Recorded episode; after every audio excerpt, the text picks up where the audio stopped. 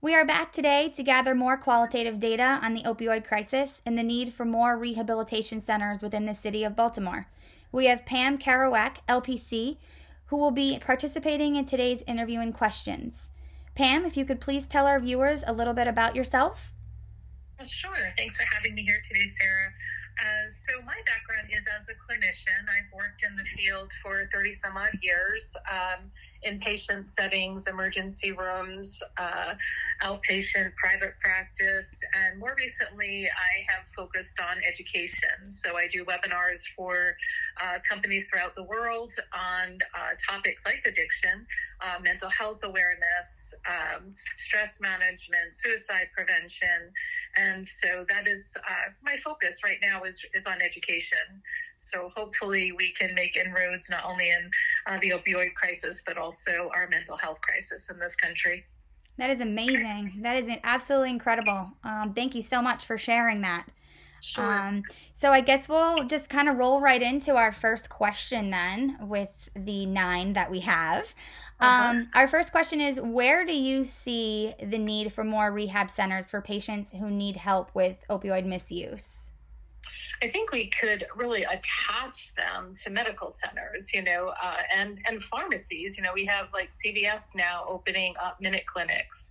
Uh, I think we could attach, uh, um, you know, addiction awareness, uh, education uh, to even pharmacies, so that we have. Um, consults. We have consults in doctors' offices. We have consults in pharmacy where they're picking up their drugs. I, I think there's a real lack of awareness uh, about addiction and, and, certainly about opioid addiction. I don't think anyone really just starts out to say, I'm going to be an addict. Right. Um, I think, unfortunately, uh, lack of education, lack of awareness creates, and accessibility creates a perfect storm.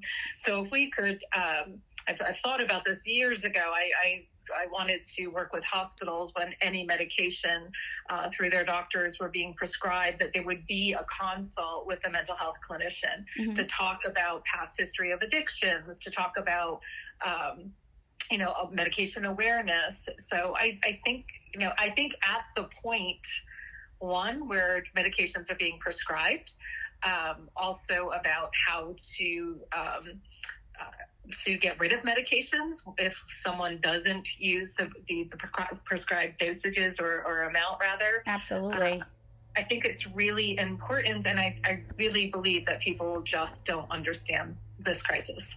So. I agree. Um, question that's not actually within the participant questionnaire. About um, what year did you find that the opioid crisis had really heightened? Oh gosh, you know, I I I have been seeing this happening for years. You know, um, when I first started out in the field, but you know, I've been seeing this since the '80s that people wow. were being prescribed medications without any awareness nor um, attempts to get history. And I think that's a real crisis, right? When we don't understand, yes. when we're prescribing drugs to people, when we don't even know their background. Absolutely, um, yes yeah so you'll you'll hear people with addictions say this you know no one's ever asked me if i had an addiction um, before prescribing this medication. So yeah i think it's I, I think it's been going on for years. I think it's just steadily worsened. Okay. And i guess do you find that rehab programs are being personalized to meet the needs of patients i don't want to speak to every program um, and you know it's been a, a few years since I worked uh, for other folks in um, in the substance abuse field, but at the time, not really. You know, people were you would be in a program where there would be, uh, you know, group information. Um, hopefully, be assigned a counselor that you could have some individual work with, and then you know meet the the personal needs. But oftentimes, it's it's pretty generic. Okay. So. Okay. And what is your part, uh, per, excuse me, perspective on, or how do you feel the quality of services provided to patients who suffer from opioid misuse? I think, I think you know, related to the previous question, right? yeah That if we're not meeting individual needs, and we're probably not doing what we need to do. Um, you know, there are different. Um, I think there are different levels of addiction. I think there are different uh, pathways to addiction, and I'm not sure we're understanding nor addressing them. So I, I think we can do better. You know, I think we can do better right up front, as I said earlier, with education, uh, with awareness, with making sure we're understanding um, who we're prescribing to, uh, but also, you know, just education about. And I, I don't want to harp on this, but um, once someone is is finished with their medications how do you dispose of them properly so that they're not laying in your medicine cabinet and somebody comes and grabs them yep. right? That is really the very common way that addictions continue right? That we get medications not directly through the doctor but get it through friends through family through you know visiting someone's home and finding these um, opioids in the cabinet. Yes. Yeah. And i can definitely speak on my behalf that you know i have been given an opioid in the past due to a surgery, and I can definitely verify that I probably more than likely still have that container in my medicine cabinet. yeah. And and then unfortunately that is part of our, our challenge right? People um, really don't appreciate and, and how are you going to know? Like do, do, you like do uh, you know an evaluation of every friend that comes to your house? Exactly. what's your background right? So, yes yeah. we don't do that. And so you know it's not like you have a, a I think people have this image of addiction as having a face to it, and it, it doesn't, right? Yep. It's anyone you know yep. so you know i think that taking those medicines out of the cabinets and really making people understand why uh, is a really big first step um, and i'm probably going off a bit sarah but I, I just wanted to kind of put that in there um, and I also want to say to you something that happened to me last year when I had a surgery. Sure. Um, I broke my wrist and went to the emergency room, and I was given oxycodone um, which I was very grateful for at that time. um, and they gave me another before I went home, but they gave me a prescription of 10 oxycodone. So for me, when I take that, I, I am just sleeping. I can't even function. I, it just really impacts me. Um, you know, in the way I guess it's supposed to, it takes away the pain, but it takes away my consciousness, right? Yes. So I had gone to surgery um, about 10 days later, unfortunately, but I went to talk with the surgeon and we scheduled surgery. And I told him prior to going to surgery, look, I still have like eight oxycodone. So I really don't need any more pain medications. You know, I have quite a bit. Okay. And I found that I really don't use them.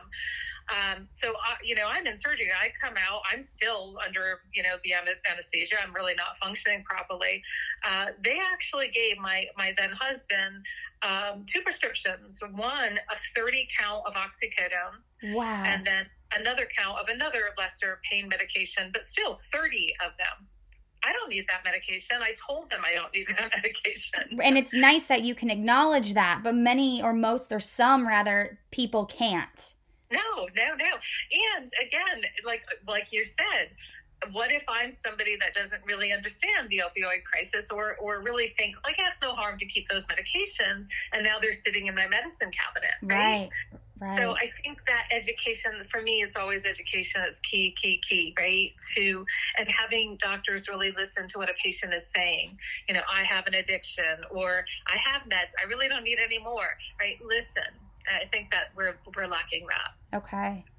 Great response. Thank you so much for that. That's, oh, you're, that's you're incredible. Um, so I guess that kind of leads us into whether or not do you feel that our healthcare system is providing the best care or to our patients with opioid misuse? Do you feel that we are up to date? Well, so you heard what I just said, right? Yes. Like we're totally missing the point, right? Of yes. the of the opioid crisis. And you know, and, and I, I do want to acknowledge like I don't have an addiction, right? So like looking at me like, oh, she doesn't have an addiction and she's probably going to need these pills because she's in pain, despite the fact that I said I really don't need them. So I think we need to listen better um, and and really appreciate it's not just about me it's about anyone that i'm encountering if i keep those medications okay so i think we have to educate ourselves we have to make sure that I, I, it's getting better yeah. Like I think we're doing better with limiting how much uh, medications are going out there. Mm-hmm. Um, I've seen it like things like with Xanax. Um, you know, there there's a lot a big limitation on how much they're providing. Thank God, because that used to be a big big problem, and Yes. people would stay on Xanax for years without awareness of how it was affecting them. Um, so I think we're doing better with certain classes, but not like again like oxycodone. We're still prescribing far more than we need to. I think so. I don't think we're up to date. I think we need to do better, and I think we also need to understand the face of addiction. It's it's it's not just you know somebody who is like um, on the street, right, not working, and, Right. and seeking medications. It's it's your neighbor, it's your friend. It's you know it's there's a it's we have to change that face. So That's um, something that I totally agree with. We have to stop the stigma also. Oh my gosh. Well, so you got it right on the head, Sarah. I'll tell you what, I have for the last two and a half years, because, you know, as you know, we've seen a, a huge rise in depression and anxiety uh, post pandemic or with the pandemic. Um, I am educating companies, literally major, you know, Fortune 500 companies have invested a lot of time and energy into education about mental health stigma and substance abuse stigma. And it's surprising some of the um, you know the questions or the feedback i get from people that don't understand how stigma really um, challenges people f- for seeking treatment. I mean if we have shame and guilt and um, you know discomfort about sharing our story we're unlikely to seek help. So Absolutely. if are we going to really say, you know, I'm addicted to opioids when we have all this weird um, stigma around addictions? Yep. So I agree with you 100%. We absolutely have to change the conversation. Yes. I um on a more personal story too. Um so I had lost my half brother due to addiction back in Oh. 2020. Oh, Um boy, Sarah. I'm sorry. thank you. Um but I also just lost my stepsister in July of this year to fentanyl overdose. Oh, my gosh. Um, she tried, she fought, um, she tried as hard as she could, um, but it's it was unfortunately, and you know, as a as a sibling to Yeah. her, um, whether not by blood or just you know by half or step, whatever, um, it's unfortunate because it affects the parents and the siblings in a way that people don't understand, but yet people are just so judgmental right. about it. Um, more often than not, I hear it's a choice. It's a choice. It's up to them. It's Mhm. it's their choice to inject the needle or snort it or smoke it. It's their choice. Um, so really, for me, it's it's it's hard. Um, because I have obviously both of these stories to go off of in my own personal life. Um, so really that stigma is something that kind of irks irks me quite a bit. It's interesting what you just said, and and again, that's horrifying, and I'm really sorry. And it, it's such a short amount of time, so you're really seeing what's going on with this opioid crisis. Absolutely. And you know, Uh, you're i'm feeling it personally. You know, yeah, and I've worked in healthcare for 17 years myself. I did Yeah. 10 years in my local hospital at Backus Uh-huh. Hospital. So I've seen a lot of just drug use in general. Course. Um, you know, doing phlebotomy that I used to do and having to get blood from patients that are doing heroin and just constantly injecting is Mhm. it's very hard. But this has definitely been a topic that I've been interested in over well over a year now that I've really wanted Mhm. to hone in on and get some more research from. So, Mhm. um, So can I? sh- I I want to share with you something based upon what you just said too. It was Sure. really interesting. I was doing um, a program for again a large company, and uh, you know I, I actually work with this company monthly doing uh, mental health education for them. So I was working with this smaller group uh, in the South, and um, one gentleman says to me. Um, you know i'm a recovering alcoholic and he said you know i i'm pretty clear and everyone has told me that it was my choice to pick up that drink and i was like oh my gosh you know and it wasn't the, really the topic of discussion for this group but i had to pause the group because it, it's so important to get rid of this misinformation and so i gave him this example which maybe this will help your audience as well what i said was you know, there are, let's take three different people, all right? Let's take three different people with alcohol. And that one person is going to drink alcohol and really not like it, you know, kind of feel a little off and sick maybe from drinking it. So they're not going to really choose alcohol, right? Because mm-hmm. it doesn't make them feel good. Yeah. Then you have the second person who's going to drink alcohol. I'm the second person. I like wine, it tastes good to me, right? But if I have a couple glasses, I start getting really sleepy. It makes me tired, right? And then sometimes it makes me nauseous. So I'm not likely to have an addiction to alcohol, right? Yeah. Now you get another person who's drinking alcohol and they're not getting any of that feedback.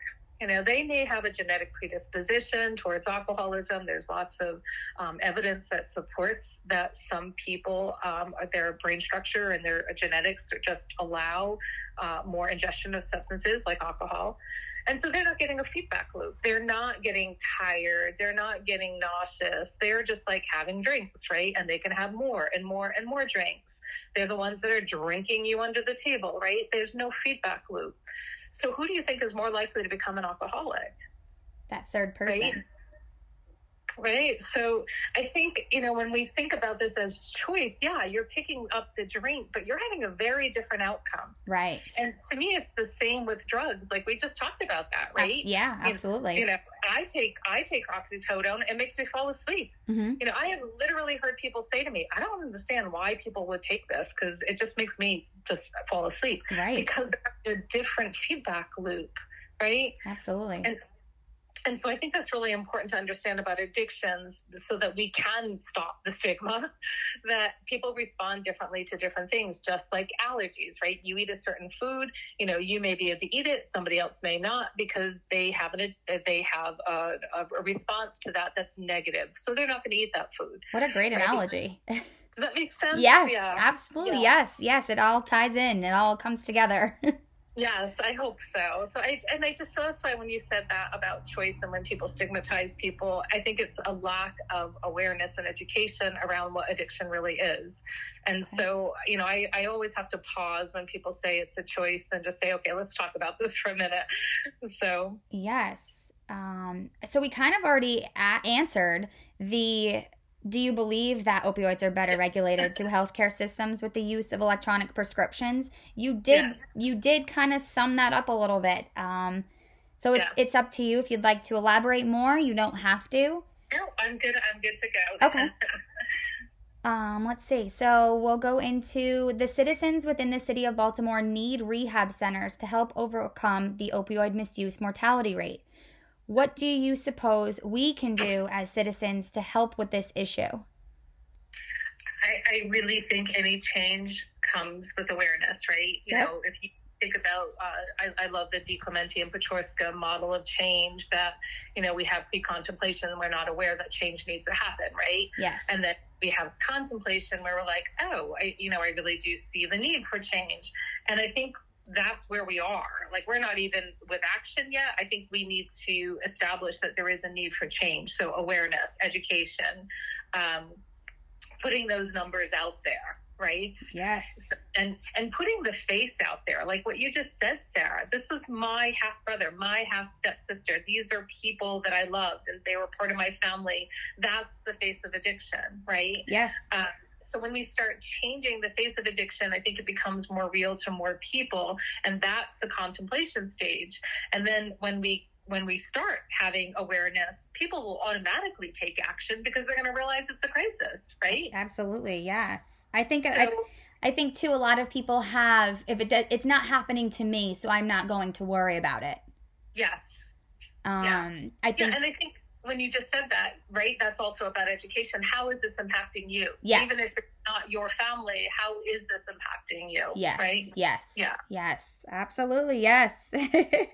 so I so I think we have to start with and I'm seeing it you know, I, I don't, I don't know about Baltimore because I'm in Connecticut, but I'm seeing it on, you know, on um, ads on television that they're really starting to open up the conversation about addiction and trying to make it more uh, personal and real. Yes. So that, you know, once we get there, then we, you know, we don't have to wait. I don't, I don't mean to say that we have to wait until everyone is like on board, um, but we do have to build that awareness so that we can take action steps. And I think an action step is education.